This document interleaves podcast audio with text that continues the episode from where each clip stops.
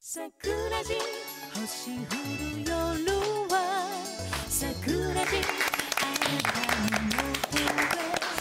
はい、皆様こんばんは。こんばんは。えースカパー217チャンネル日本文化チャンネルさくら公式インターネットラジオさくらじの今日は第84回でございます、えー2013年5月10日の配信号となっております今日も素敵なゲストの先生をお迎えして90分間濃いトークをしていきたいと思います本日のお相手は私古谷と私さえでお送りします。よろしくお願いしますよろしくお願いします。はい、えーでは早速ゲストの先生ご紹介いたします、えー、皇室を中心に評論活動をされていらっしゃいます矢田川治先生です。よろしくお願いします。よろしくお願いします。今日先生京都からお越しはいな、そうです。えーしていただいたということで、えーっと先生は、えー、2012年の7月2日ですね39回目の放送に続いて2回目でよろしいですか、はい桜の本編というか本放送ではおなじみだと思うんですが、えー当番組では2回目ということで今日は、えーっといろんな憲法の話ですとか、まあ、前回もお話しされたかもしれませんが一応そういう保守とは何かとかですね、まあ、逆に言うと左翼って何だろうみたいな話もできるかなというふうな、えー感じがしておりますのでどどうぞよろしくお願いいたします。よろしくお願いします。お願いします。はい、えーということでまず、えー恒例ですがゲストの方にあの近況をですね聞いてるんですけれども先生なんか最近なんかやってるとかやってないとか話聞きましたけど、近況と言いましても特にそんな変わったことはないんですけど、はい。あえて言えば、まあ、ダイエットに成功しましてあそうですか。見た目はあまりわからないかもしれませんけどもいやいやいやだいあのぶえー、1ヶ月で、えすっきりとスリー、ム7キロ程度おここ最近落としましてはいでそれがあの、まあ、あのこういった方法でですねうん。これなんですけども、はい。はい。えー食べて痩せるということで、はい。えー炭水化物ですね、えー糖分に、えー変わるものだけをまあ、あーなるべく食べないようにして、まあ、絶対ではないんですけどもなるべく食べないようにして、えーそれで1ヶ月でまあなんとかあー7キロほど痩せました。これこの本を参考にさ,、されてやったということですね。本のお著者の方がた京都の高尾病院のお理事長の方で、えーこの方直接お話ししたことも面識も何もないんですけども、はい。あのこの方の知り合いが私の友人でありまあしてえー京都の右京区のうんで、えー、仁和寺というお寺の近くでえーカフェハルディンという、まあ、スペインの料理をやっておられるんですけども、でそこで、まあ、あのお糖質制限のメニューを出しておられたりしてしてまして、うん。でそれをまあ話聞いてるとおその近くにある高尾病院の医師の方が、まあ、こういううことをうん。あのやあの本を出しておられるということで。で京都式ダイエットっていう感じなんいですか？やいやこれはまああの最近テレビでもまあちょくちょくやってますけども、あのまあもともとはねあの糖尿病のね、えー食事療法のあ方なんあのそういう糖尿病のあのお医者さんなんです。ああそうなんですか。で糖尿病のお治療がですねえーこれまで、えーまああなるべくカロリーをおそうですね。カロリー制限して、はい。で糖分、まあ、ご飯は多少食べても、まあうん。あのと血糖値上がればインスリン等で薬で、えーうん血糖値を抑えるという、まあ、そういう方法が、まあ、糖尿病の一般的なあ治療方法だそうなんですが、まあ、うん私はあんまり詳しくないんですけども、うん。ただまあこのあ江部さんっていうう高尾病院の先生はあのいやカロリー制限は特にそんなにしなくていいと、うん。糖質だけをもう徹底的に排除すればあ糖尿病のこう食事療法になるというまあ、そういうことをやっておられるんですが、まあ、医学的にいろいろそれに賛否はあるみたいなんで、うん。私もその辺はまあよくわからないんですけども、うんただその食事療法をすると、まあ、あーダイエットに効果があると、うん。まあ、あんまり糖尿病とは私関係ないんですけども、でまあちょっと一度、まあ、あの間接的に知り合いということもありまして、えーやってみたら、まあ、自分はそこそこ効果があったかなと。あの始められたのはいつですか？えーちょうどね、えー3月の3月。うん中旬ぐらいですかねじ。ゃあまあ1ヶ月。えでな7ですか？ー、7 7キロ何キロはいから何キロになりました？えっ、とね73か4ぐらいから今はい現在、えー今今はまあ1か月もう少し経ってますから64、ジャストぐらいですかね。64えだからまあまあ7、8、78ぐらいですね、えああじゃあまあ初めてまあ1か月ちょっとぐらいでそうですね。のぐらい。ええ。10%ぐらい落ちてるということですよね。そうですね。でうん。私ね見た目はそんなに変わってないかもしれないんですけどもお腹にこう脂肪がたまるはうー体質でしていはいでけんあ血血液検査とかでこう中性脂肪とかもものすごく高い数値になってきましてで、まあ、見た目云々よりもちょっと健康上も良くないなと思いましてで、えーまあ、一回試してみようかということで、まあ、関西人にとって、えー炭水化物を取らないっていうのはね非常に辛いんですけどもね。まあ、空腹ね。空腹は我慢する必要ないんで、まあ、あーなるべく好きなものですね、私チーズとか好きなんで、うん。まあ、お腹減ったらチーズ食べたりとか、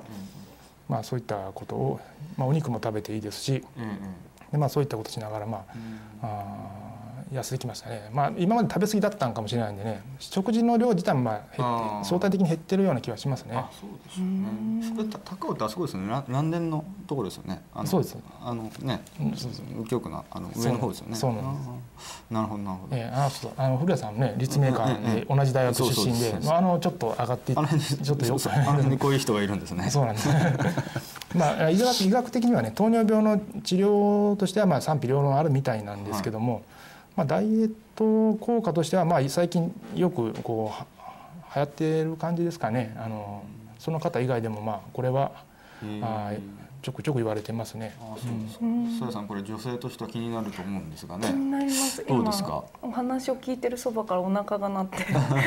あただねこれあのやっぱり食べるんで、ええあの基礎体重よりかは下がらないと思うんですよ。もっと細くもうむっちゃくちゃ細くなりたいという人には無理だと思いますね。太ってる人がベストの体重になるってこと適正な体重までは太ってる人が落とすにはまあいいんじゃないかってことなんですけどもそれ以上もっとストイックに落とすとなると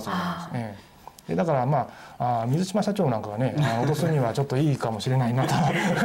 余計なお世話だと思いますけど。でも社長は脂肪じゃなくて筋肉なんあそうか。ですよええそういう定あれはもうはい全て筋肉だってこと。筋肉で体脂肪体脂肪率はもう10%ぐらいだ。あの僕も実はもう2年ぐらい前から抑えてるようあ1年半前ぐらいですかね。あの徐々に抑えてるというまあちょっと波はありますけれどもやっぱり僕もともと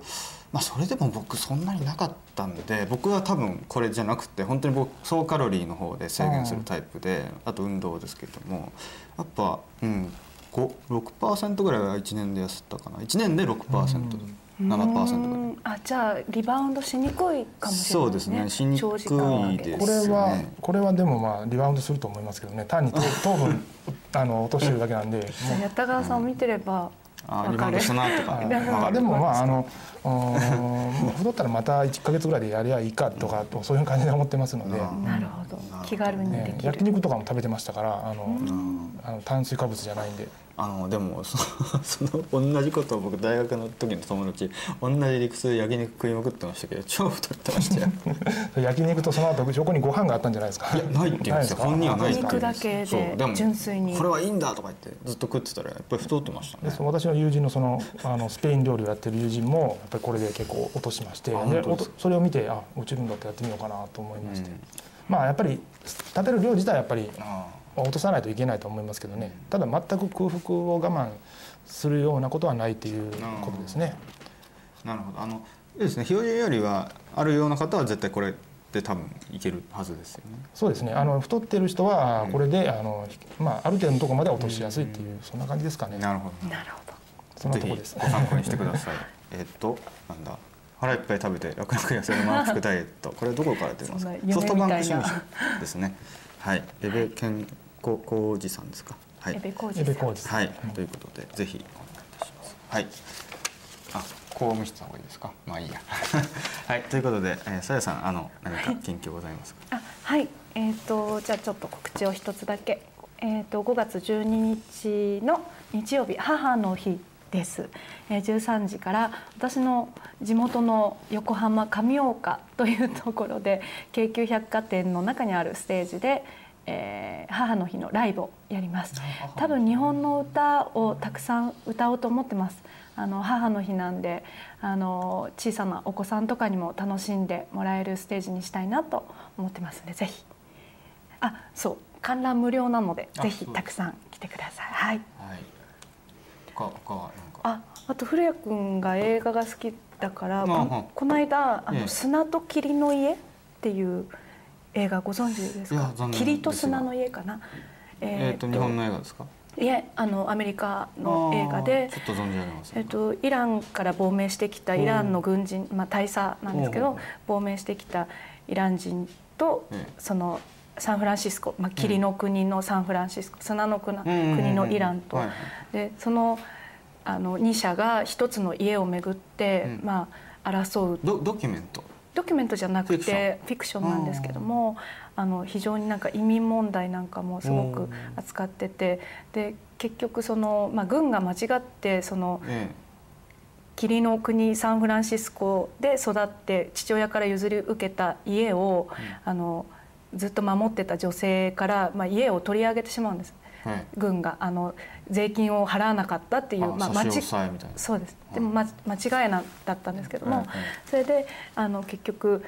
そのイランから亡命してきた人はその家を買ってうん。格安で買ってそれを転売することによって、はい。あの家族の生活を守ろうとするんですけど、結局まあその中でこうういろいろあの弁護士が出てきたりしてうん。いろいろ争うようになって最終的にはイラン人の家族が、うん。まあ、最終的には全員亡くなってしまうっていう結果でうん。終わってでそのもともと住んでた彼女もその家を、ええまあ、最終的には手放すんじゃないかなっていうところでうん。終わるっていう話なんですけど、う。んなんかすごくこうあのアメリカでもね、うん。最近ボストンでテロがあったりとかあのそれもまたい移民と不正にこう入ってきた移民と、はい。まあ、違うものだけど、ええ。根本的にはなんかそういう複雑な問題を抱えてるんだなっていうのを、うん。なんか映画を見ながら改めてああそうですか。はい今やってるんですか？いえあの昔あからある。あってことですか？あそうです。はい。何年ぐらいの映画ですかそれ？結構新しいあ2000年代ぐらい。きゅ90年代。ぐらいじゃないかなと思います。けどはい、なるほど。それをご覧になったとはい、なるほど。ななんで急にそれをご覧になったんですか？なんとなく？あのなんとなくそんイスして。あの娯楽で。あここれだと思って。こここれを見なきゃいけないと思ったわけではなくなんとなく、砂と霧ってなんだろうなと思って、そのくらいの感覚。ああそうですか。そんな古谷君みたいに深い考察を持ってああの選んでるわけではないので、はい。僕、も持ってないですけど。ああそうですか。そんなご覧になりましたかいやや多分。なってないです。見てないです。はい。あジェニファー・コネリーがああの主主役の女性をやってて。うん。はい。あそうじゃあちょっとチェックはしてみますけどまあもうね結末言っちゃったらあんま面白くないですよね。まあまあでも名作っていうのはね言っても大丈夫ですよ、ね、そうそこに行く流れがうん、そこでいろんな、まあ、銃の問題も出てきたりとか、本当にアメリカが内包している問題がいっぱい、うん。例えば弁護士事務所に行ったら、うん。その壁にこう移民に対するこう差別的なポスターが貼ってあったりとかそういうなんかちっちゃなこう、はいはいはい。エピソードがいっぱい入っててあの非常に面白かったです。ああそうですか、はいあのじゃあ僕の方の近況ですけどさやさんが英語の映画の話されたんで私も映画の話しますけどあの、はい。最近まあといっても4月ですが2つ大きな映画が公開されておりましたので両方見に行きまして1つ目はあのウォシャオスキー兄弟兄弟っていうのは正確じゃないですね。性転換されてるんでウォシャオスキー姉妹かな？が作ったあのマトリックスの監督ですね。ウォシャオスキーはね、はい。それの最新作「クラウドアトラス」っていうのをこれが3月15日に公開されてたんですけれども、まあ、もうちょもしかしたらもう終わってるかもしれないんですが、えー僕は4月に行ってみまして、えーっとこれはもうウシャオスキーの中では最高傑作だと思いましたしここ10年の中の SF の中で僕は一番、えーいいような感じのお作品でした。まあもうネタバレになっちゃうんであんまり言わないですけどあの SF があんま好きじゃないとか佐藤さんもそうかもしれないですけどあそんなことない。ですか？はい、よくいるじゃないですか。SF はそんなにっていうふうにいる人でも全然楽しいと思います。はい、でもう一つがですね 終わり。終わりです。はい、はい。いやもうもうねこれは論より証拠じゃないけど DVD 化されたらぜひ借りてほしいですね。クラウドだったらこれはうんここ15年ぐらいで一番いいんじゃないかなと思うと思いました？はい、もう一つはあの例の今これは多分放送公開日今日でもやってると思いますけどあの。えー、とスピルバーグの「リンカーン」ですね、はいえーあれを見ましたあのアカデミー賞ノミネートされたあのダニエル・デイ・ルイスが、ね、リンカーンの役をやってているという話で、あの先週小堀圭一郎先生がお越しになった時に、えー番組の後半の方で南北戦争の話が、えー取り上げられていたと思いますけれどもあジェジェジェジェファーソン・デイビスとかねあれ南の大統領ですけどもまあそういう、まあ、リンカーン北部の大統領ですから、まあそういうその奴隷解放をめぐるですねあの、まあ、一連のリンカーンのあの奴隷解放宣言というのはあるんですけれども、その後に、えー、と奴隷解放宣言というのは、まあ、ゆ口で言っただけなのでべ別に解放されてるわけじゃないんですよね。その後に合衆国憲法第13条修正っていうことをしてえーアメリカから奴隷制度がなくなるんですけれどもその13条の修正をめぐるその議会の話で、南北戦争の話なんですけどまあね「風と共に去りぬ」ですとかいろいろと名作ありますけど、あんまりこう戦闘シーンとかは実はあんまりなくて結構ストイックな感じの議会の中とかの人間えー模様なんですけれども。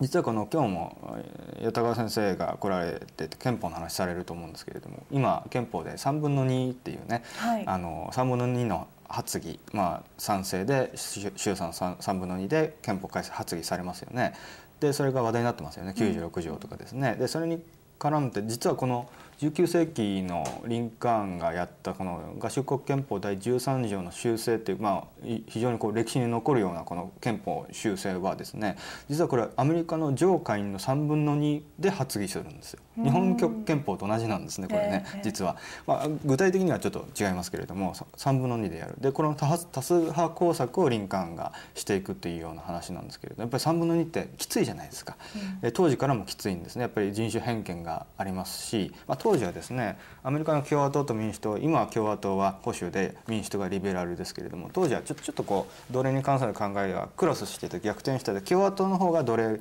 はダメだって言ってるんですね。で民民主党の方が奴隷は残すべきって言ってるんですけれどもその共和党の方がちょっと多数派工作をしていってプラス2かな3分の2にプラス2票で改正がなるんですよね。これはネタバレでも何でもなくて歴史の事実なんで。でその巡る話なんですけれどもこれはまあ実は今の日本人が見るべきなんじゃないかなと思いましてというのはやっぱり、あの先生も触れられると思うんですけど例えば日本国憲法は何ですか？こうむ無効ですとかね言ってこれはあのなんかいろいろするべきだって言うんですけれどもやっぱりアメリカが一種こう20世紀19世紀20世紀にあのまあ非常にこの自由とか民主主義っていうのはね、まあ、いい部分もあるし悪い部分もあるしこう標榜してきて、まあ、ある種自信があると思うんですけれども、まあ、その自信の根源ってやっぱり自分たちが困難なその憲法改正をやったんだと。自分でやったんだっていうその、まあ、ある種の自主自負があると。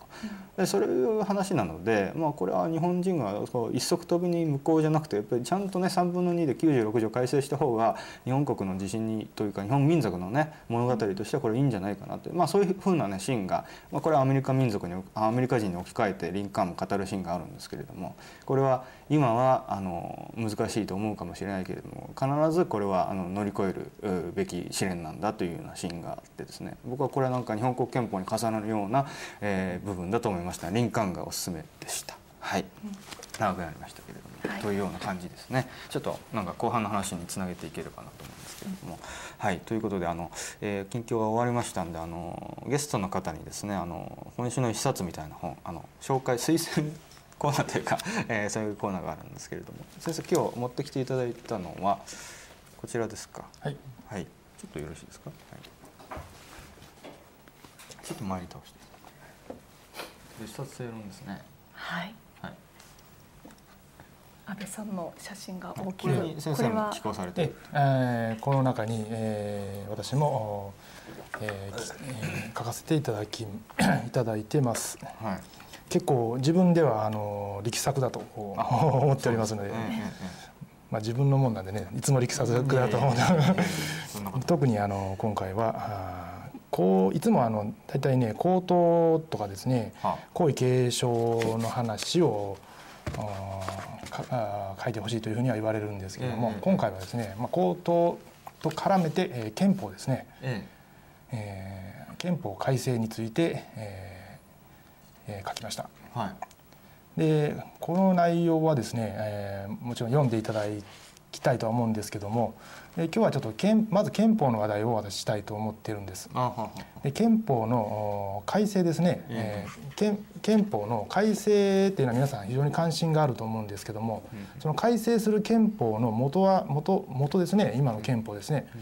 憲法をどう考えるかっていうのは意外とあんまり考えられていないっていうのがあってえーその一環でやっぱり無効論とか占領押し付け憲法だから無効だとか、あーそういった話が出てきてるんですけども、あの憲法その憲法論と憲法学とはまたちょっと若干違うところがありまして、ええー例えばあー、えー大日本帝国憲法は天皇主権の憲法で、えー今の日本国憲法は国民主権の憲憲法天皇主権から国民主権に変わったとこういう話って聞かれたことありますか？あります。えまあはい典型的な、えどどうどう思われます？えうん、まあうんその学校教科書でその旧明治憲法と現行憲法の比較とか言ってね、あうん。の主権者天皇国民みたいな感じでやってるんで、うん。まあその当時はねあのあ天皇主権の憲法なんだとか思いましたけどね、ええ。それ今はどうですか？うん今は天皇主権の憲法というかそれはその天皇主権の憲法という言葉に僕はイデイデオロギー性を感じてしまうのでちょっと適当じゃないんじゃないかなとは気はしますけどね、うんまあわかりませんけどね。憲法学上は実はイデオロギーではないんですよ。例えばあの戦前の明治憲法の体制はもう立憲君主制ですだから、えあ天皇主権ではないというこうおっしゃられる方も結構いるんですよ。それははっきり言って憲法学上全く憲法学のおえ。え分かっていないということなんです。えー要するに天皇主権っていうのは、うん。天皇が絶大な政治的権力を持ってるから天皇主権じゃないんですよ。天要するに立憲君主政治でも、うん。要するに憲法のもとに、えー天皇や政治があると。立憲君主政治でも天皇主権も国民主権も両方あるんですよ。要するにそのその立憲君主制をという体制をその国政を最終的に決定しているのが天皇なのかうん。もしくはその立憲君主制の体制を最終的に決定しているのが国民か。うん。うんそれが憲法学でいう天皇主権か国民主権かという話なんです。じゃあなるほど。天皇が絶大な権力を振るって好きにできるという、そういうイメージではない。それはあの要するにぜ絶対王政とかそういう話なんですけど、うん立憲君主制であってもその立憲君主制を最終的にその仕組みを、お誰が決めているのかっていうのはね天皇であれば天皇主権だという、それが憲法学上の議論なんです。例えば戦前に天皇機関説論争ってありましたよね。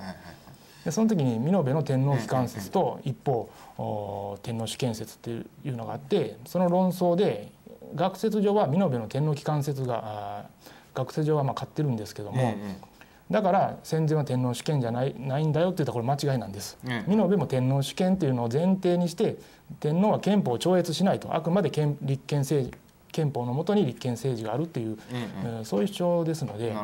え美濃部も天皇主権なんです。あのええ大元はね。うんうんですから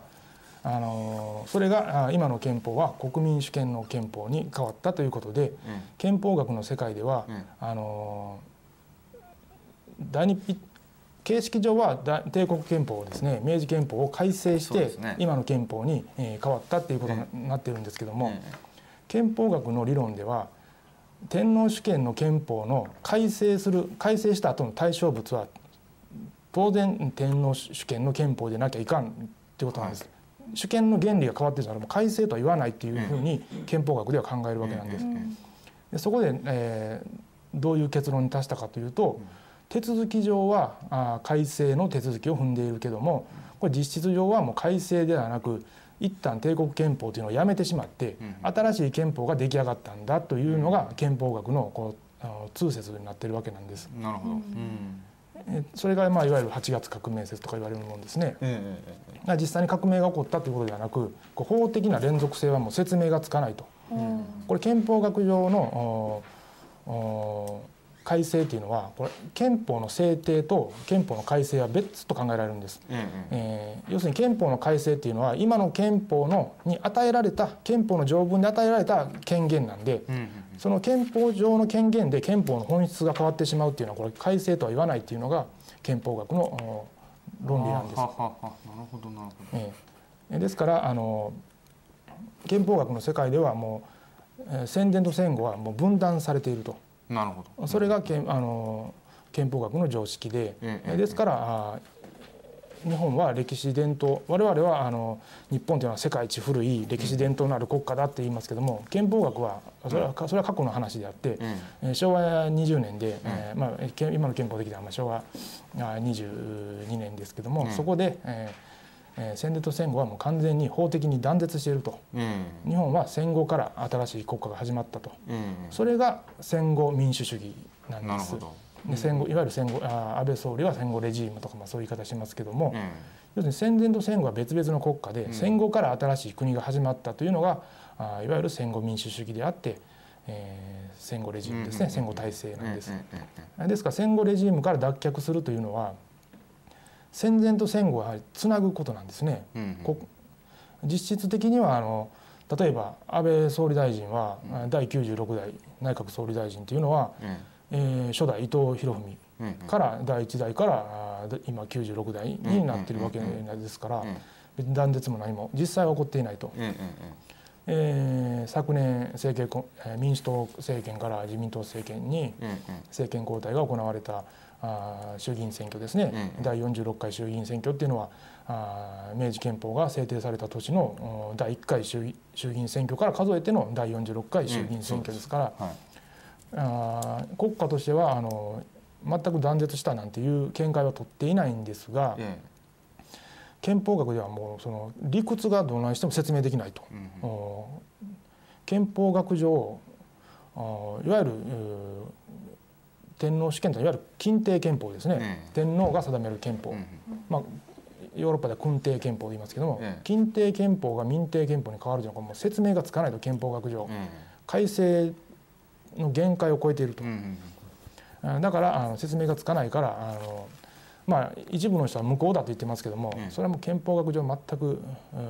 慎重的にはねあの政治論的にはそんなもん無効だっていうのはまあ分からないではないんですけども、法学理論上はあの、うん、無効になるんじゃなくて全く別の憲法に変わってしまったんだっていう、まあ、そういう考え方をするんですね。なるほどな。えーですからあのお憲法というのはあの法律法体系としてはあくまで頂点にありますから、うん。憲法を縛る存在ってないんですよ。そうですね。だから新しい憲法ができてしまったら、もうそっちにが憲法になってしまうっていうので、む前のあの新しい憲法が無効になるわけじゃないわけなんですね。えーですから憲法学の世界では今戦前の天皇と今の天皇は全く別の天皇だと。うん戦前は国戦後は国民主権のもとに新しく天皇を決めたんだと、うんまあ、そういう理屈を言ってるわけなんです。うん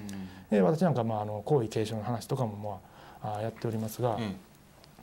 あーそうそういった発想の中で、えー帝国憲法と明治憲法と現行憲法を分けるとお現法現行憲法だけ見るとあの憲法にはあの万世一系も男系も何も書いてませんから、憲法にそんなこと書いてます書いてないじゃないかっていうことで、えーこの本にも書きましたが、え内閣法制局ではあの今の憲法だけ見たらあ皇位継承のことは特に触れてないので、えー憲法上何の問題もないと、ええおまあ、そういった見解が内閣法制局から出てくるわけなんです。あのそうは言ってもですねあの実際に今の憲法があ出来上がる頃の話としてはあ憲法学上の理屈はそうかもしれないけどもお現実としてはそんな国家が断絶するもんじゃないというのはみんな分かってたわけなんです。うん。官僚もみんな。うん。で実際金森徳次郎とかその憲法担当の大臣も、うん。この憲法によって国体が変更するわけでも何でもないと、あそういったことを国会で答弁することによってなんとかそのあ帝国憲法が改正が議会を通っていると、まあそういった事実もありますから当時はそんなあの断絶してるなんて誰も思ってなかったんですが、ただ憲法学の世界では東大を中心に、うん。えーいわゆる宮沢敏義ですね、え東大憲法学の宮沢敏義を中心に、ええー戦前と戦後が断絶しているという、まあ、マイナーな憲法学の世界では一世を風靡してますけども世間的にはそんなもの憲法学者が言ってるだけの話でうん。誰も相手にしてなかったんですけどもただあ官僚に入ってくる人間では東大を中心にうん法学東大法学部を中心にえー憲法を学んできますからそれを学んできた人間が続々とこう政府の中に入ってくるわけなんですね。えそれがあ昭和の後半期になってくると、えそういったあ憲法観を持った人間が徐々に世の中の中枢を占めてきてうん。そして戦前と戦後を断絶した考え方がむしろ昭和の後半期に、えー仕上がってくると。うんえー昭和昭和の後半期っていうのはいろんなあのー従軍慰安婦問題が出てきたりとかですね、うんうんうん。自虐史観が出てきたりとか、80年代え70、70ですね、ね。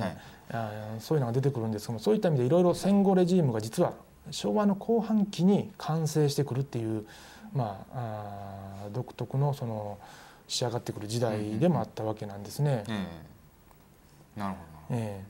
えですから、まあ、本来はあのあのその主天皇主権国民主権、ええまあ、その主権という概念っていうのはあのどういうことかと言いますと、ええまず憲法っていうことについてどう考えるかっていうようなことなんですがえまず憲法っていうのは誰かが作る作るものなのか作れないものなのかそこで実は憲法学というのはバシッと分かれるんです。憲法というのは誰かが作れるのか作れないのか。英国流はイギリス流っていうのはあの憲法は作れないと作れない、ない。うん。イギリスには成文慣習。ええ成文憲法はありませんからすでにその国に存在しているものをえまああーが物事の中心になると。憲うん。憲法としてえー中心にあると。えうん。誰かが作るものではないっていうことなんです。うん。えーところが憲法は作れるという考え方があーええ。フランスから始まってまあ。ドイツの法哲学で完成していくんですがえ憲法は作れる。だから作れるとなると誰が作るか。で、えー君主が作ると君帝憲法。え国民が作ると民帝憲法。ええつまり君主が作れば君主主権。国民が作れば国民主権というそういった思想が発展していくわけなんです。えただあのーえー明治の時に、えー憲法を作る時にあのー本来なら日本はイギリス的なことを参考にするべきだったんですが、え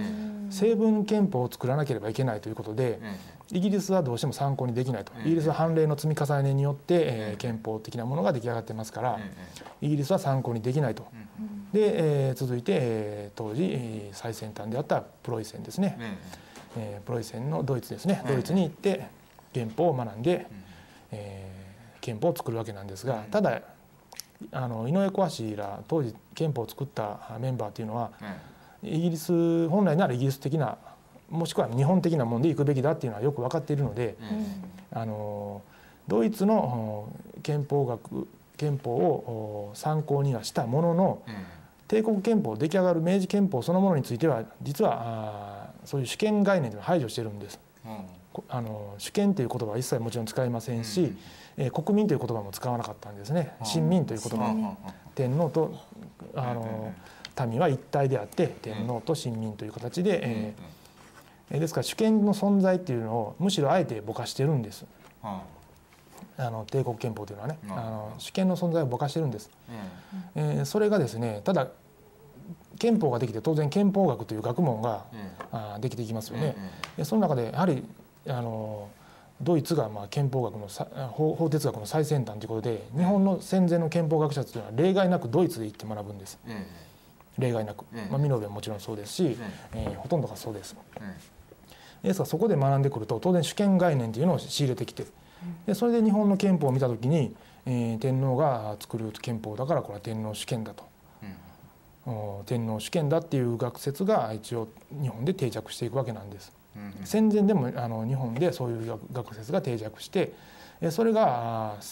戦争に負けたことによってえ憲法が改改正することになりまして、ええーまあ、強引に改正させられるようになりましたけどもええで出来上がった憲法があー国民の憲法となっていると、えうん、そこでこれはもう、うん、憲法学者はみんなもうこれはもうどう考えても説明がつかないと。うん。であーあの近帝憲法の改正の範囲はあくまでも近帝憲法だと。はい。近帝憲法が民帝憲法になっているのが全く別のものになっていると。え改正の説明がどうしてもつかないと。えいうことでこれはもう改正ではなく、えー改正という便宜上手続きは取ってるけどもお新しい憲法が全く関係のない新しい憲法が出来上がったんだと。えでそういうのが憲法学の通説になってでうん。ドイツ法哲学に照らせば、まあ、それが確か正しいんですよ。うんうんでそうなってしまうのでですから憲法無効だと言っても無効理由をこういくら上げてもうん。お今の憲法学者からすればもうそその通りだけどもあそれは無効になるんじゃなくてそこはもう違う憲法になったんですよって言われたらもうそれで終わりなんですね。あうん。うん。えーそのそのその前提でいくら憲法を改正したり憲法を破棄して新しいものを作ろうが断絶した状態は全く改善されないわけなんです。えええ依然としてだかんあの断絶されている状況なんです、えええーですからあのむしろ憲法というのは人間が作るもんじゃないんだというその前提に立ってまず主権、誰かに主権があるっていうまあこれ憲法用語では憲法制定権力っていうんです。憲法を作る最後要するに国政ですね。国の在り方国政を最終的に決定する権限のある人が主権者なんです。はい。うんですから戦前は国の在り方を最終的に決定する権限のある人が天皇だっていうことになってて、うん戦後はあ憲法改正があの国会議員の発議ということは国民が発議して国民が憲法を変えると。うん。ということはこれはもう国民の憲法であるから、うん。えー国政を最終的に決定する権限のあるのは国民だと。そういったあ憲法学では解釈をしているわけなんですがむしろ憲法というのは人間が作れるもんじゃないんだっていう考え方をすればえ国政を最終的に決定する権限なんてそんなもんないんだと、ええそもそもに日本というのはどういうものかっていうのはすでにもう日本の中に存在しててええ憲法を作る人間はそれを確認するだけの作業なんだっていうのが作ってるんじゃなくてね。だから何でも作れるわけでなくすでに日本というのはどういう国なんだ天皇を中心にしたこういう国なんだっていうそういうことをあの確認するのが憲法を作る作業なんだっていうそこに立ち戻れば戦前も戦後も何の矛盾もないんです。うん。天皇天皇というのは戦前も戦後もほとんど変わっていない。えねえ。ー戦前もまあ象徴だったんです。えうんまあ、と統治権の騒乱者っていう、まあ、そういうこともうん。もう言われてましたが、え基本的にえー戦前も天皇には政治的権限は何もない。もっと言えば江戸時代でもその前でもずっと天皇は同じなんです。えうん。何の矛盾もない。今も戦前も江戸時代も何の矛盾もないんですがそう考えれば何の断絶も起こっていないんです。じゃあ、うん。今ある日本のその姿っていうのをそのまま文章化すればそれが憲法になりうるってええいうこと日本というのはどういう国かっていうっていうこと。をうん歴史的経緯から今の受け継いでる現状を確認すればうん。あのそれが憲法なんだと。誰かが作るもんじゃないんだと。たとえ天皇天皇であろうと誰であろうと憲法というのは誰かが作るもんではないと。すでにその国に根ざしてるもんですね。うん。それを確認するだけなんだっていう考え方を取り戻して。でだから戦前と戦後は何の矛盾もない憲法は続いているんだ。そしてもっとより国柄を反映した憲法をお作る。うん。でその流れを確認するのが私はまあ戦後レジームからの脱却だろうと。あうん単に破棄すればいいとか無効にすればいいとか、ねまあ、そういった話ではないかなと思っております。あの要するにその破棄をすればいいとか無効にすればいいという論の方はで戦前と戦後のが憲法上断絶していないという立場に立っているというぜ前提で考えているということでいいんですかね。まあ、いないいるとかいないとかあんまり考えてないんじゃないかなと思いますね、うん単に今の憲法が嫌だから破棄しましょうみたいなそんな話なんですけどもやはり国家の連続性ですね。うん。近代国家明治以降近代国家の連続性ですね、うんうん。っていうのはあー軽視すべきじゃないなと、うんえーもし無効なのであればあのし昭和あーに20年以降の総理大臣は全部総理大臣から名前を外さないかんのかと。暫定総理とかななるのかとかね、やはりねあの国家天皇陛下のもとに認証されてうんうんうん国家というのが存在している以上うんうんあんまりそういう国家のお形式ですね。そういったことは、あー軽視するべきじゃないかなとお思いますね。で破棄してもお破棄した後じゃあ破棄する前の今のえ憲法の体制と次の新しい憲法は断絶しているのかとかまたそんな話になってきますから、うん。ででいずれ依然として昭和20年でで断絶しているものは何の回復もしていないと。うん。やはり国家の連続性ですね。近代国家、えー明治に近代国家が始まったんですけども、はい。あくまで明治明治の憲法というのはそれまでの歴史、えー神話から続く歴史がある日本っていうのを前提にして憲法を作りましたんで、それまでの歴史を前提にした近代国家なんです。でその歴史を前提にした近代国家が法的に断絶してしまうというのはやっぱり良くないんで、破棄するというのは一種のクーデターですからね。うん破棄するという人間が、うん。あのー今の憲法のおで要するにうん。国会議員は今の憲法で存在根拠があるわけじゃないですか。ええー今の憲法のもとに選挙をして今の憲法のもとに存在根拠があるわけですから、あー破棄するというのは自分の存在根拠をなくすっていうことなんです。うん。ってことは無法状態になるわけですよね、うん。一旦。はい、あの、はい。すいません。すごくあのすいいお話を聞かせていただいているところで恐縮なんですけどなんか私もあのテレビを見ていてその憲法改正反対第9条改正反対とかっていうなんかデモとかやってるいわゆる左翼系の人たちの運動が映ってたりするとすごく腹が立ってそれであのあんな GHQ に押し付けられた憲法、あんなものは冗談じゃないみたいな感じで家であの叫んでたんですある日、はい。そうしたらあの家にいるなんかうちの母が「いやあんたはそう言うけどあのあの押し付けられた憲法でも一旦はあの憲法によってその自分たちのそのなんていうでしょう身の安全というかあもう戦争の時代は終わったんだっていうなんかそういう心の安らぎを得たからこそこうが経済活動とか、まあ、邁進して頑張ってきて今の日本があってその恩恵を受けている私たちがあのなんて言うんでしょうそういうなんつこう目をつり上げて前その憲法を否定するっていうこと自体が健康憲法で生活を頑張って楽しんでる分際でその土台を否定するべきじゃないってことですか？ですよね。いや。そういううん。意味じゃなくて、あそこであの心のなんて言うんでしょう本当にあ私はその大大嫌いだだったんですよ。その今の憲法の条文とかもひどいしあの人の国が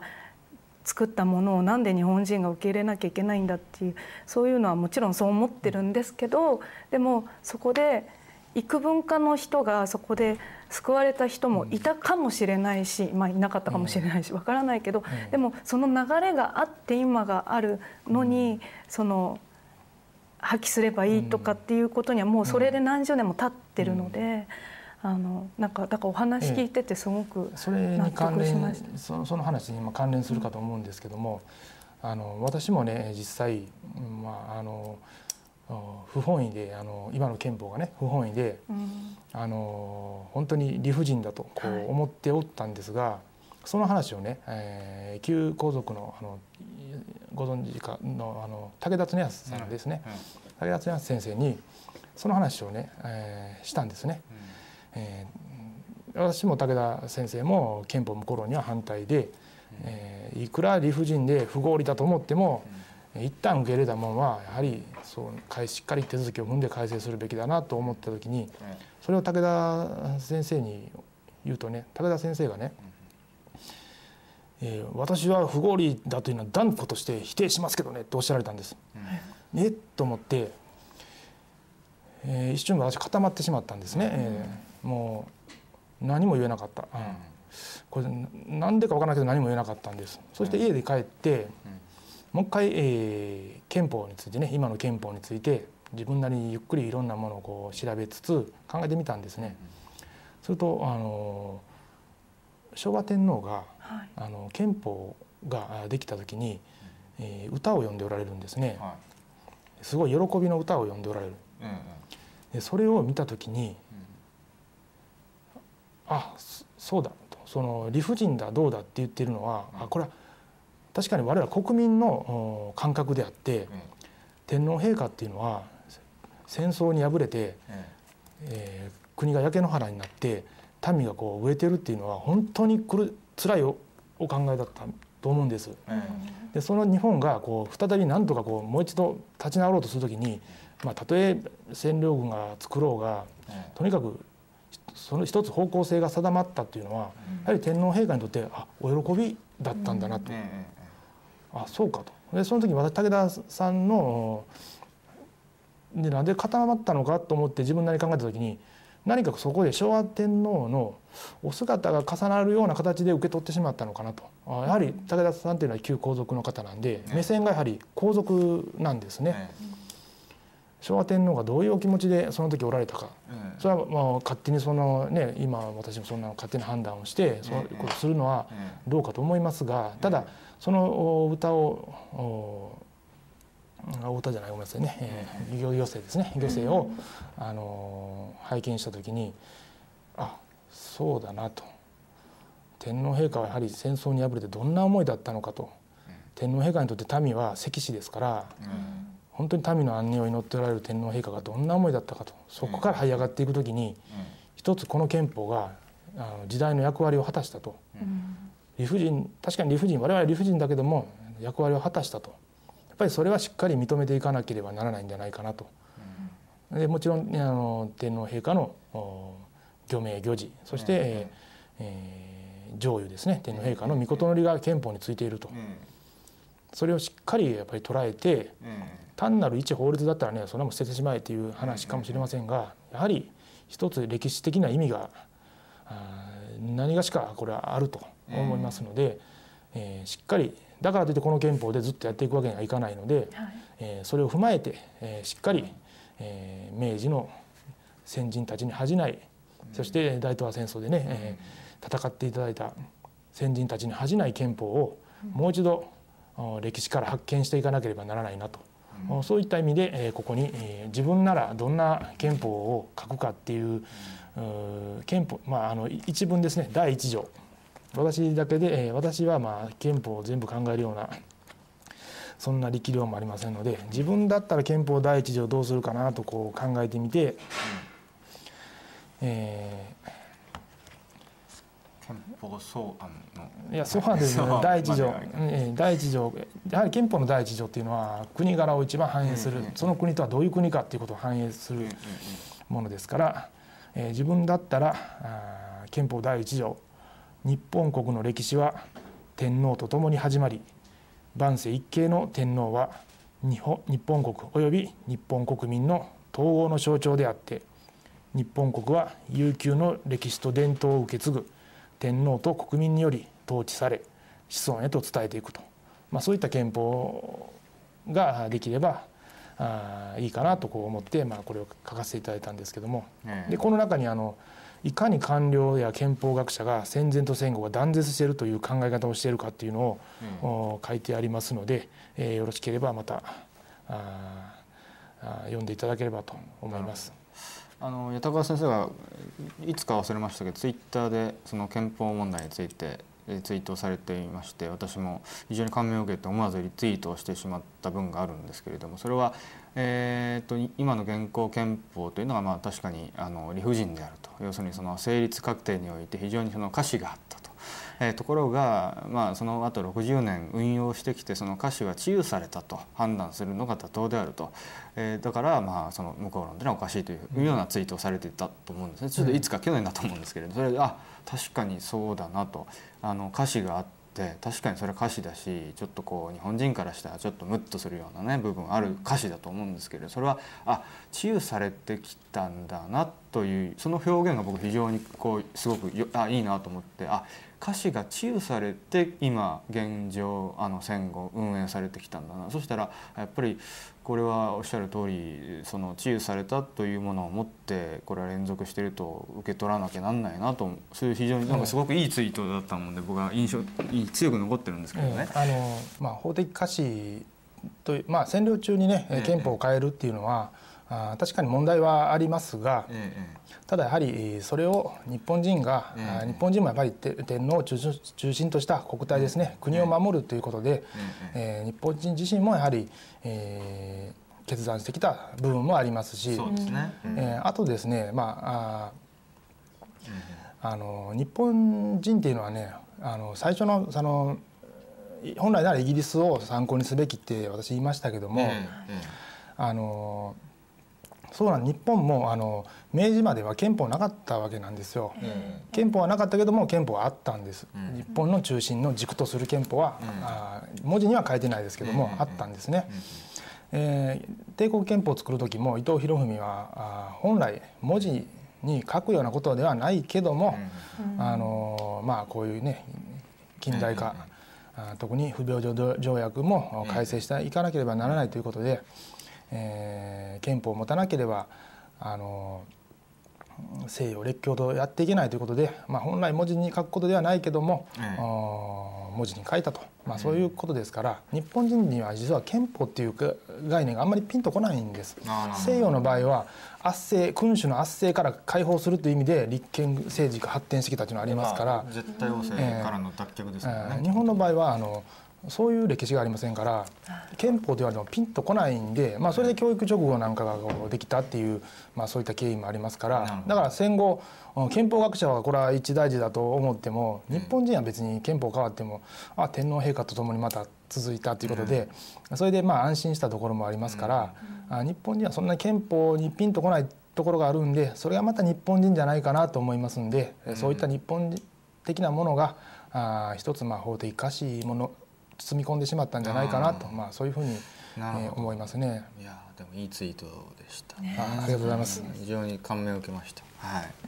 あそれであの、え今の憲法の話ですね、ええええ。ーちょっと憲法学的な話ですが、はい。あーもう少しあの詳しくうんセミナーを実はやります。あそうですか。はい、ちょっと前の方に出していただいてよろしいですか？はい。はい。えーはい頑張れ日本全国行動委員会京都府本部。連続セミナー、はい。日本を取り戻す、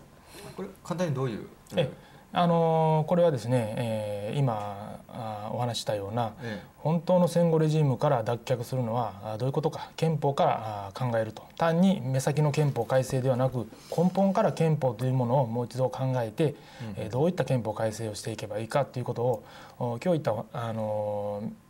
戦前からの話を、お話しながらああとはですね一緒にやるのがこの椿原ええ。あーさんごどあーおなじみですけども、稲田稲田朋美大臣のお父上ですが、ええー稲田朋美えー大臣の父上の椿原さんはですね、うんうん。えー憲法と同時に国語ですね、えー国語が占領中にえー国語の使い方が変わった。仮名遣いですね、ええ。歴史的仮名遣いが変わったことを非常に問題視されてまして、あえーそれと絡めながらあ憲法と仮名遣い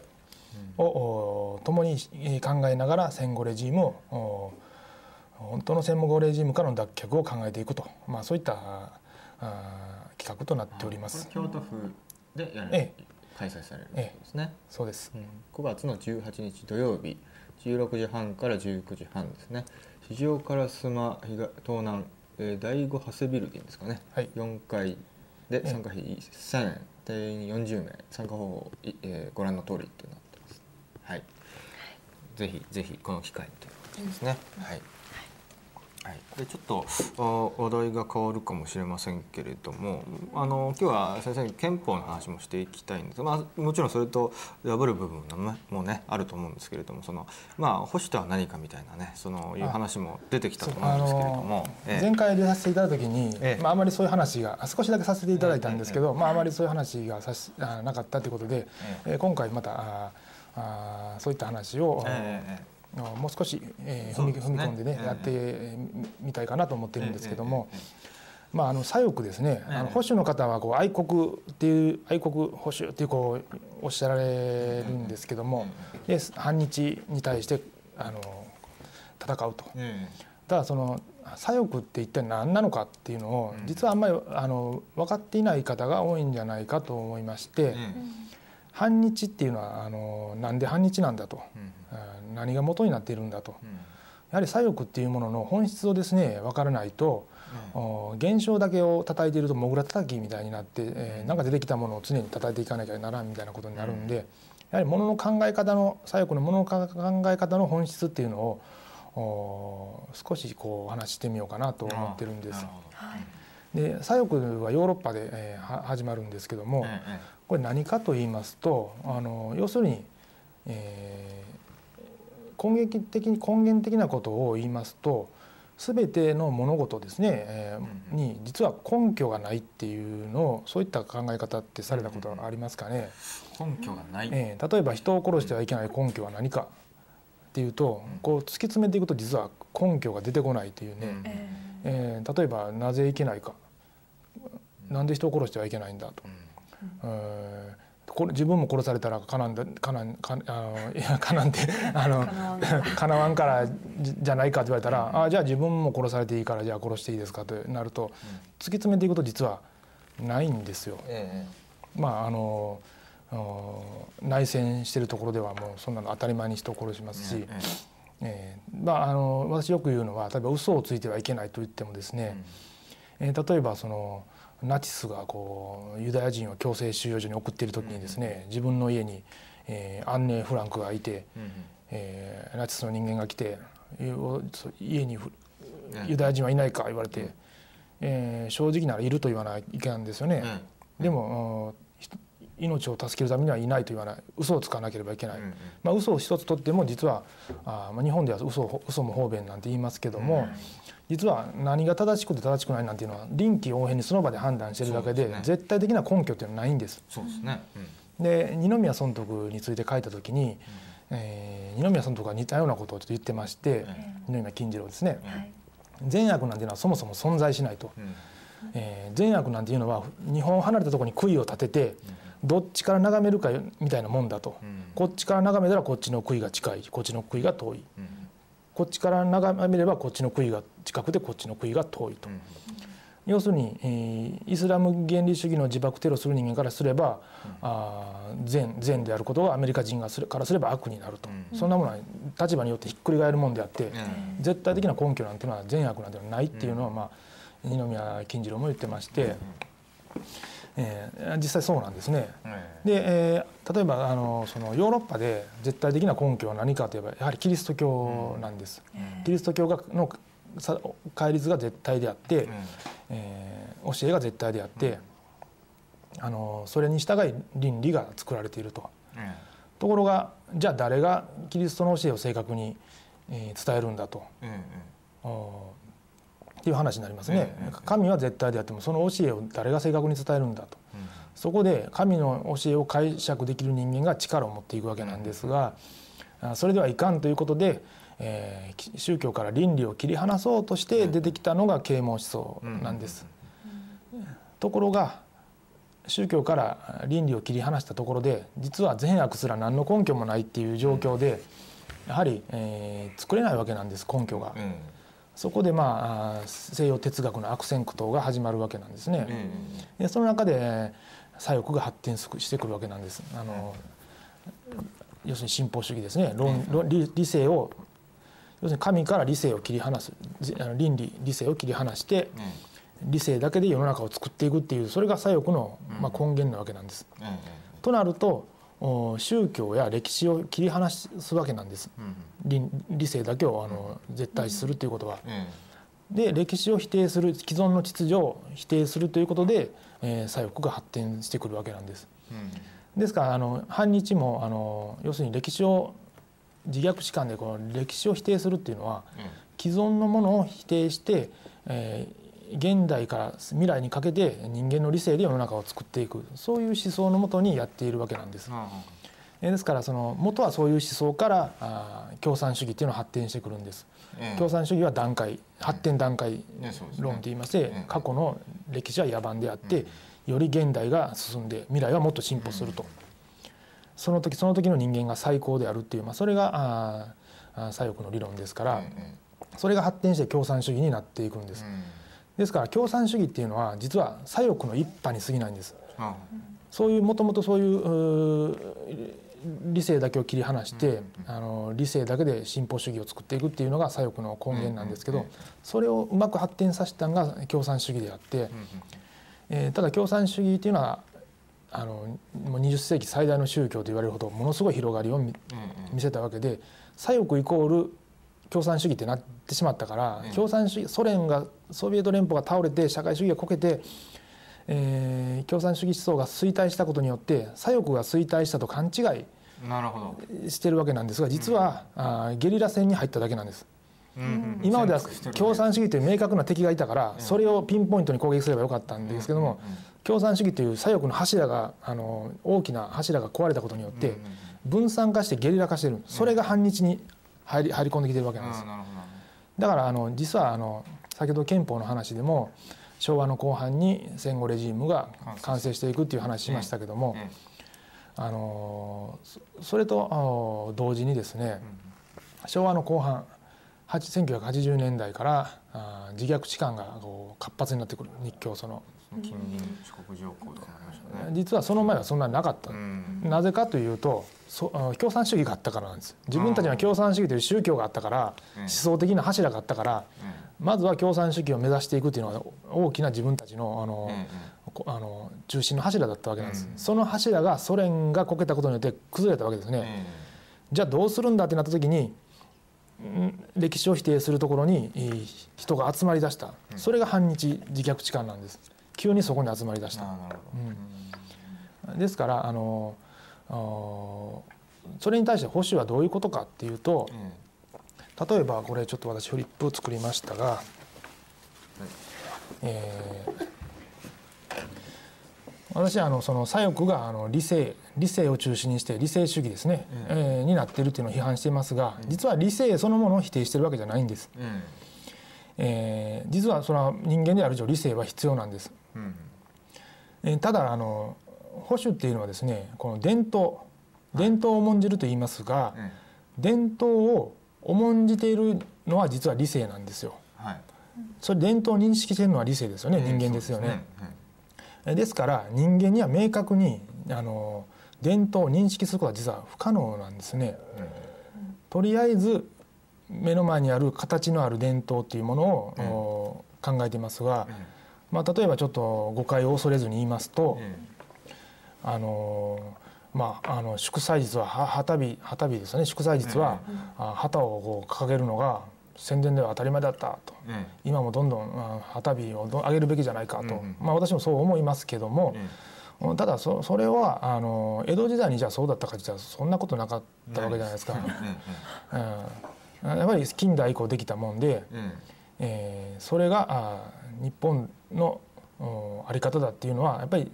どこかで、えー誰かが考えているところがあるんですよ。そうですね。でそれが正しくもあれば間違ってるかもしれないと。うん実は理性っていうのは不完全なんで、あのこの前もお話ししたかと思いますがあの保守っていうのは何かといえば人間の不完全を前提にしてるわけなんです。ええ人間の理性っていうのはきあの善悪すら決められない不完全なもんですから、そんなもんで世の中作れないと。え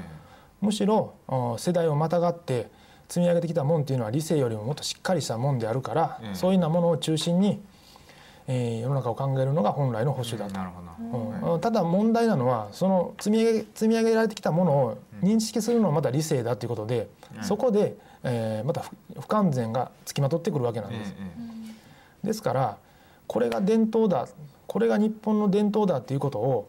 あの誰かがこう決めるっていうのは実はその人の理性であってええ本当にそれが伝統かどうかっていうのはまた別の話なんです。いやおっしゃる通りですね。はい。えー例えばその男女の話で言いますと、えあの男女共同参画っていうのがええありまして私の左翼思想だと思ってるんです。えはい。えー男女共同参画なんてそれけしからんと。うんえーじゃあ一方で、えー女性はもう専業主婦で家にいるべきだっていうのも私はおかしいと思うんです。えっていうのはそれは誰かが決めることでではなくてあの自然と作られていくもんだと思うんです。そうですね。ええ。うん。誰かがこれが日本の伝統だと言い出したらそれはあんたが考えてる伝統だろうということになって、ええ。ーそれがあの例えば過激な思想に発展していくと。例えばあの自分と考えの違う人はええ。国賊だみたいなことを言う人もいますがええ。それはその人の考えている認識している伝統に反するだけであってええ認識である以上あくまで不完全なんです。間違ってるかもしれないと。ええそういう前提に立たなければ恐る恐るですね、うん。これはでた例えば私高等の話高等は男系万世一系だという話してますけども、え実は本来言えば万世一系だなんかどうかで言ってるわけじゃないんです。えええー今まで続いてるからあとりあえず今まで続いてるんだったら、あ明確な理由がない限り同じようにやっていったらどうですか？っていうことなんです。例えば男女男女で来てるんだったら男女男女で行ったらどうですか？っていうそそそれだけの話なんですよ。ええところがあの男系こそ伝統だっていうといやそれはちょっと本当にそうかどうかわからんですよそれは。あのわからんけども今までそうして2000年間続いてるっていうのはやっぱり我々の及ばないことがいっぱい詰まってるんだろうと。むしろおそらくうん男女男女で多分途中で止まってただろうと。男男女男と女とかですね女女女とかどのパターンでもおそらく止まってたんじゃないかなと。うん男系での一つのその続けていくっていう知恵だったんじゃないかなとうん我々には及びつかない知恵だったんじゃないかなと思うんで、えー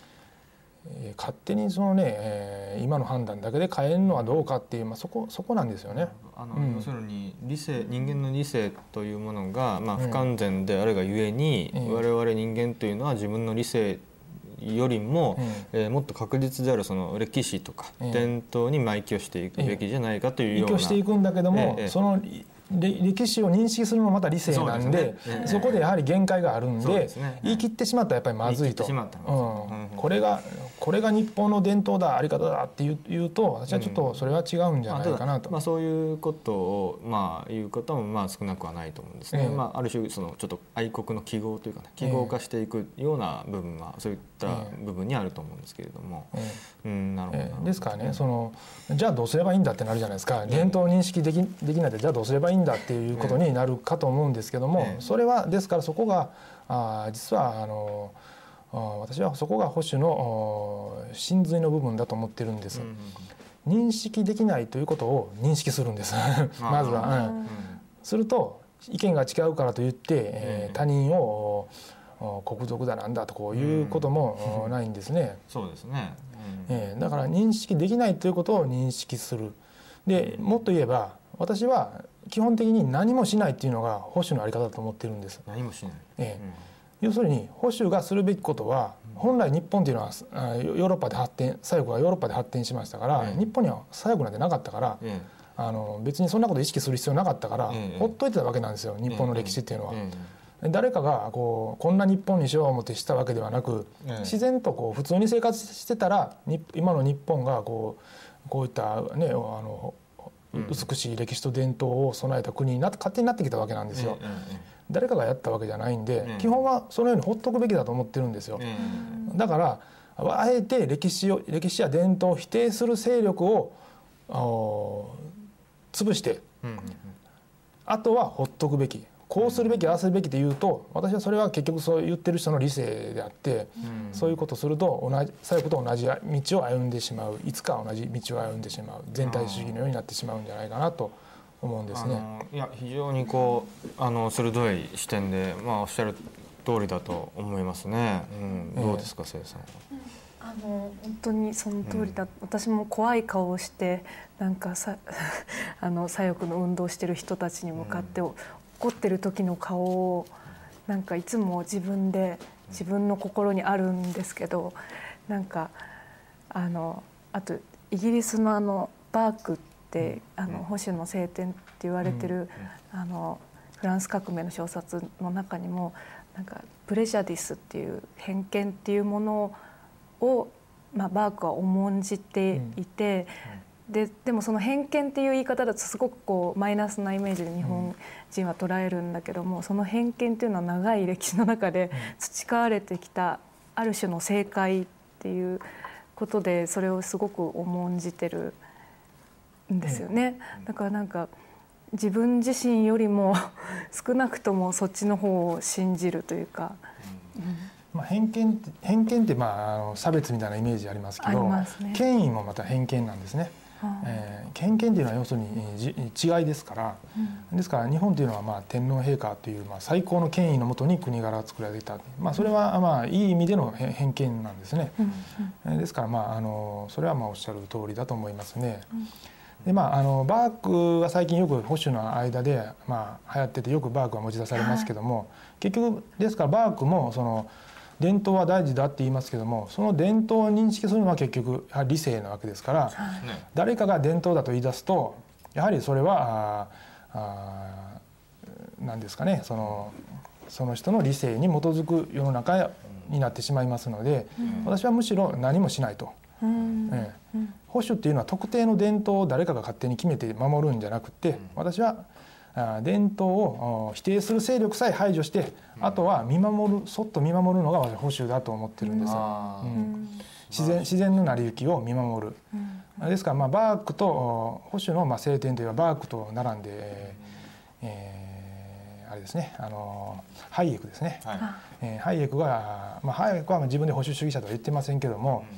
まあ、保守の間でえー名著とされているハイエクですがただ最近その保守の間でも自由主義を否定するような考え方も出てきてえーいるんですけども、私はあの基本的に人間の理性が前に出ない、えー誰かの決め誰かがあー誰かの頭で考えた世の中はあーそんなもんクソくらいだというのが保守ですから、誰かの頭で考えないそっと見守るっていうのはある意味自由主義的なことですから、やはり世の中っていうのは害のあるものを排除して、まあ、何が害があるかっていうのはまだそれもまた判断が難しいところなんですけども、そういうのは基本的に認識できないっていう前提の上で害のあるものを明らかに伝統を破壊しようとする勢力を排除してやはりあとは見守るべきじゃないかなと思いますね。まあ、TPP の問題なんかでも最近いろいろねあの TPP に賛成すればあーなんだみたいなこともあるかもしれませんがうん。ただやはり見守るっていうことでいけばあーまあそういった考え方もひょっとしたらあるかもしれないと。あー自分が絶対だと思わない。自分の考えが絶対と思ったらそれも理性主義に入ってしまってますからね。自分は必ず間違ってるかもしれないと。うんひょっとしたら TPP やってすごい素晴らしくなるかもしれないんでそれは分からない分からないんでねやってみんことにはね。えーだからまあできればまああ危ない要素がいっぱいあるから警戒するとかねそういうのは大事だと思うんですけども自分のい何かの意見に反対すればそれはもうダメだっていうのはこれはもう理性主義です。保守ではないんですね。いやおっしゃる通りえですね。えだからうん。やはり、えー自分を絶対視せずに、基本はであえて伝統を破壊する勢力を排除してあとは見守ると、うんそのスタンスの上で世の中をどういうふうにもかあの、うん。考えていくか。あーそういうベースが必要だろうなと思いますね。うん。あのまあ例えば何々であるべきですとか、まあ、こうこういった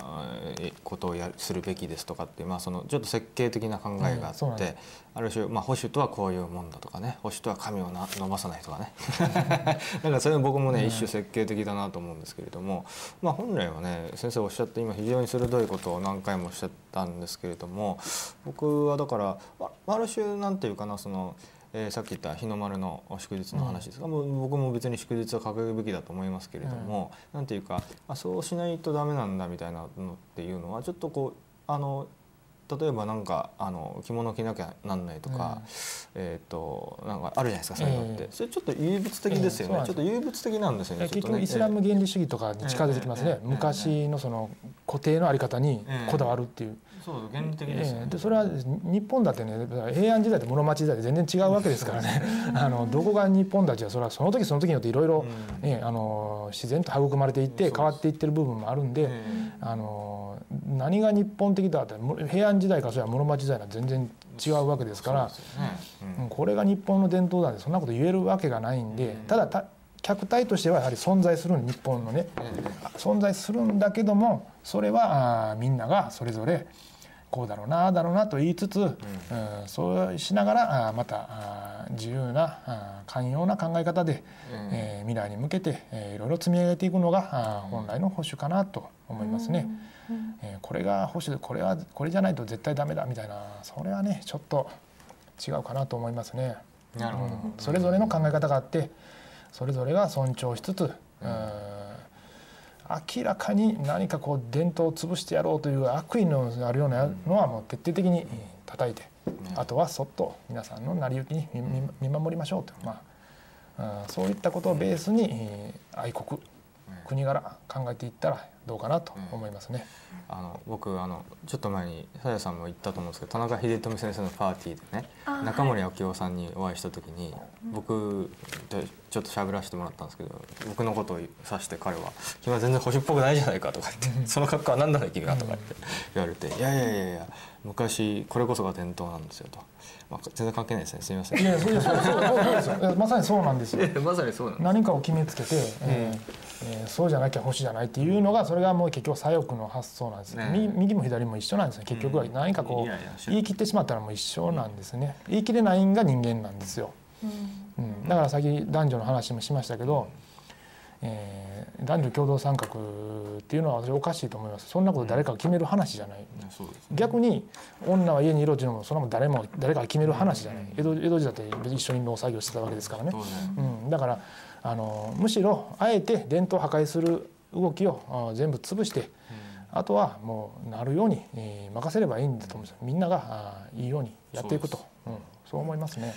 はい、ということで非常に興味深いお話なんです。ちょっとお時間も近づいてきたのであの最後に2人で感想を言い合って最後先生にまとめていただきたいんですがさやさんどうでしたか？90分間。非常にいろんなね憲法とか保守のあの思想の話とかっていろいろ多岐に及んだと思うんですけれども、なんかあのしっくりなんか自分が思って感じていたことをなんか言葉で表現してくださってる方だなと思ってなんかすごく嬉しかったです。なんかやっぱりねあの怖い顔をしてる人は見たくないし保守であっても保守だって叫んだり怒ってるのばっかり見てるとやっぱりあの疲れちゃうじゃないですか。だからなんかすごく先生のお話聞いてて日本日本人のなんかことをなんか表す言葉でなんか字がすごく汚いんですけど こうあのこういう自分の字っていう字はい。が自らっていうのとおのずからっていう読み方があるじゃないですか。で日本のそのあり方って、まあ、またここで定義するとそれも押し付けになっちゃうかもしれないんですけどなんか結婚することになりましたっていう結婚することに決めました。じゃなくて結婚することになりましたっていうその自然とおのずからな。った。いろんな力が働いてそうなったんだっていうことを常になんか自然と感じているのがなんかとても日本人らしいのかななんて思いながらお話を聞いてて今日は嬉しかったです。ありがとうございましたあのじゃあ僕の方からですけれどもあの先生、まあ、2回目のご出演ということであのまたぜひ今日のようなお話をですねしていただきたいなと思ったんですけれども、まあ、今日非常に憲法からですねあの、まあ、保守の、まあ、思想というか保守とは何かみたいな話まで非常に長い時間にわたってあのお話しいただいたと思うんです。特にですねやっぱり僕は先生がおっしゃったようにその、まあ、何かをねこう設計的にこうな何何か決めてしまうっていうそういうその不寛容みたいなものの風潮がですよちょっとあるんじゃないかなというふうに特に最近多いんじゃないかな、まあ、特にって言ったって言ってもまあ数年だだと思いますけれどもがあるんじゃないかなというふうにあるんですよね。でやっぱり僕はそもそもなんでじゃあその自らが保守だという人たちがそういうちょっと設計的なちょっと 自分たちが嫌ってる左翼の有物論みたいな有物的な考えになっちゃうのかなと思うんですけどやっぱりそれやっぱり楽なんですよねそのそうやってここれがゴールだとかこれがあのいいいいもんだって決めてそこに向かってすごく楽なことなんですよねで思考しなくていいわけなんでで楽な方に人間っていくじゃないですか。だからあの決して何て言うかな僕は日本のこととかを考えるとかってあのすごくすごくねこう短絡的にねこう私は日本のこと考えてますとか日本が大好きですとか、まあ、あるじゃないですか。いやそんななんか楽なことじゃないんじゃないのって思うんですよね。だからなんていうかなそのい言えないと思うんですよ本当に。そういうことって。ただやっぱりそうしてると楽じゃないですか。着物を着ると愛国者だとかねあの日の丸掲げると保守だとかって言ったらほらあの見て分かりますからね、まあ、偶像崇拝みたいなもんで非常に楽なんで。だから僕はなんかそういう楽をしちゃいけないんじゃないかなっていうのはまあ鉄則としてねあるような気がするのでちょっと楽だけ楽をしないのがえーとなんかいいんじゃないかなというふうに思いましたけれどみんなで悩むそうそう 楽しない悩みましょう楽ないあの昔ね三浦小太郎先生が出た時も原理主義っていうのはその、えっと時間をかかるのは待てない人たちだというふうに名言を残されてましたけれどもまさにその通りであの時間かかって悩んだり面倒くさかったりするのが待てないのでやっぱりそういうことを言ったり考えたりしちゃうのかなっていうふうに思いますね。はい、ということでじゃあ最後先生まちょっとまとめていただきたいんですが。ああのえーっとですね、えー今さやさんの方からあおのずからっていう話がありましたが自然って、えー自然ってあります言葉ありますよね、あ明治以降にできた言葉ですけど、自然っていうのはあの例えばあの本当に、えー山や、ね、木の自然からあの自然に何かややってしまったみたいなこう人間的にも使えますよね。やはり自然っていうのはあの人間日本のこう国柄そのものもやはり自然じゃないかなと思う。自然に出来上がってきたもの。うん単にその天然的なネイチャーのだけではなく、えー日本の国柄も自然であって、これからもこの先も自然である。誰かが勝手に考えるもんじゃなくて、この先もずっと自然であると、自然に育まれていくと。おそういった認識がまず基礎にあってそして愛国。いろんなことをおやっていただければどうかなと思いますね。あの結論だけでね今おっしゃられたように、うん結論、うんだけでこれに反対すれば保守これに賛成すれば保守これを主張すれば保守って、まあ、そういったことじゃなくって、ええ。それはあくまで現象なんで、ええその本質的なところに何があるか一番根本的にこういううんもののしっかり考え方はい。を踏まえた上で自分はこれに賛成するこれに反対する単に結果だけで賛成反対じゃなくて自分としてのものの考え方の軸があってそれに基づいて自分はこう思うっていうね、そういう過程ですね。結論だけ憲法改正に賛成すればあ保守とかねそれはおかしいですね。その、えー核武装に賛成すれば保守って。それはソ連だって核武装してたわけですから。うん。結論だけ言ってもしょうがないんでねそんなことはね。なんで核武装が必要か日本を守るためになぜ必要なのか。やっぱり根本的に日本何を中心に守るかっていうのがあってその他いろんな周りのけけその現象的なことがありますから、何かこうイエスのこう一覧表みたいなのがあってそれに丸が多い方が保守みたいななんかそうそうそういうんじゃなくてねきっちきっちり自分のうん。軸を持っていただきたいと思いますね考え方の。あの本当に感銘を受けるお話ばかりでございました。あのまたぜひ近いうちに出演されてあのもっともっとお話ししていただきたいと思います。はい今日はありがとうございました。ありがとうございました。ということで84回目のゲストは枝川治先生でございました。ありがとうございました。どうも。ありがとうございました。